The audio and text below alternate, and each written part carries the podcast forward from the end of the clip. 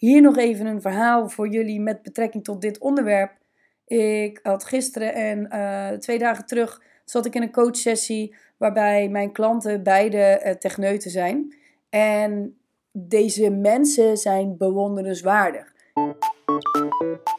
Welkom bij de Positive Vibes mini podcast waarbij ik elke dag een dosis inspiratie of energie naar je toeschiet. Sta open voor what's next. Good morning business owners. Ik ga het vandaag met jullie hebben over sales.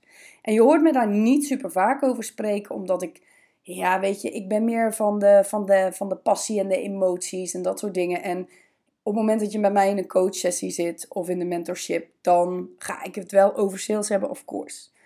Maar ik vind ook dat sales iets is wat eigenlijk een beetje vanzelf mag gaan. Want op het moment dat je te hard aan het verkopen bent, dat kan natuurlijk. Maar verkopen zonder te verkopen vind ik eigenlijk nog altijd het allermooiste, omdat dat het meest pure stuk is. Mensen maken een beslissing met hun gevoel. En daar zit het hem precies. Met je gevoel. Want wat gebeurt er op het moment dat je met je hoofd een beslissing gaat maken? Gebeurt bijna nooit. Weet je, we denken dat misschien wel. We denken misschien wel van, ik heb daar heel goed over nagedacht. Maar ondertussen ben je op, weet ik wel hoeveel manieren ben je beïnvloed om iets te gaan kopen. En zijn er al lang twintig stappen vooraf gegaan voordat jij echt op die beslissing uitkomt dat je iets koopt. Nou, hoe ga je nou als ondernemer hiermee om? Want ik bedoel, ja, je wil natuurlijk wel vertellen dat je iets te koop hebt of zo. Maar gaat het daar daadwerkelijk om? Is het, is het verkopen van producten, is dat iets wat we eigenlijk in het dagelijks leven zomaar random zouden moeten doen? Ik denk dat het veel meer gaat, of ik weet dat het eigenlijk gaat, over de connecties die jij bouwt met mensen. Dus je bent eigenlijk niet een product of een dienst aan het verkopen, maar je zit gewoon ja, de mensenbusiness. Je wil gewoon eigenlijk goede connecties met mensen opbouwen, dat mensen je snappen en begrijpen. En mensen zitten dan in je inner circle en ze gaan ook meestal niet meer weg. En ik weet het, ik heb deze kennis en ik betrap mezelf er ook wel eens op dat ik denk, ja, ga ik toch weer terug naar diezelfde autogarage? Of uh, ja, doe toch maar dan die kapper, want ja, weet je, het is wel verder weg, maar ja, ze was wel goed, weet je wel? Allemaal dat soort dingen.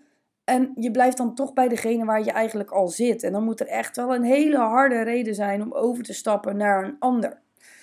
Dus hoe gaan we dat dan doen? Want is het zo dat wanneer mensen weten wie je bent, dat mensen jou kunnen vinden en weten wat je doet, dat ze dan ook direct gaan kopen bij je?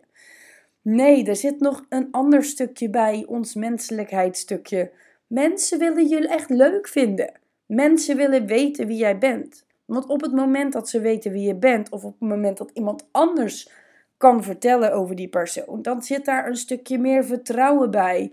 Dan wordt betrouwbaarheid ook een heel belangrijk ding. Dan wordt het leggen van connecties op het niveau van gelijkheden. Hè, van, oh ja, maar zij heeft ook dit of zij heeft ook dat. Ik, ik, ken, ik ken marketeers die klant hebben omdat ze een bepaalde ras hond hebben. Omdat die persoon dan een hond heeft en de klanten die hebben dan ook die hond en die denken dan, oh ja, maar ik wil bij haar, want zij snapt wat het is om een dagmammy te zijn, weet je? Dus hoe ga je dat dan delen? Want ga je dan dus. Kijk, ik vind het leuk om mijn kennis te delen hier. En ik vind het leuk om mijn kennis in Reels te delen. En om mensen aan te zetten op persoonlijk vlak. En gewoon kijk naar jezelf om een stap te maken. Maar in die Reels vertel ik helemaal niet wat ik in mijn dagelijks leven doe. Ik ga niet vertellen als ik iemand aan het motiveren ben voor het sporten, want dat vind ik belangrijk. Vind ik een van de basisdingen voor mijn hele business coaching.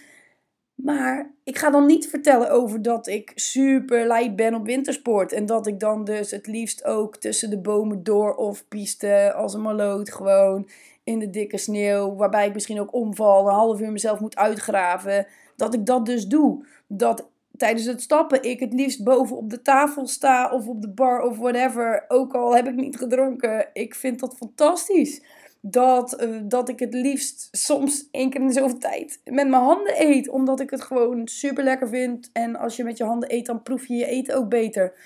Dat ik het ook super chill vind om gewoon in de natuur te kijken naar dieren. Het liefst in het buitenland, omdat ik het gewoon heel fascinerend vind hoe dat allemaal zich ontstaat. Dat deel ik niet altijd met jullie.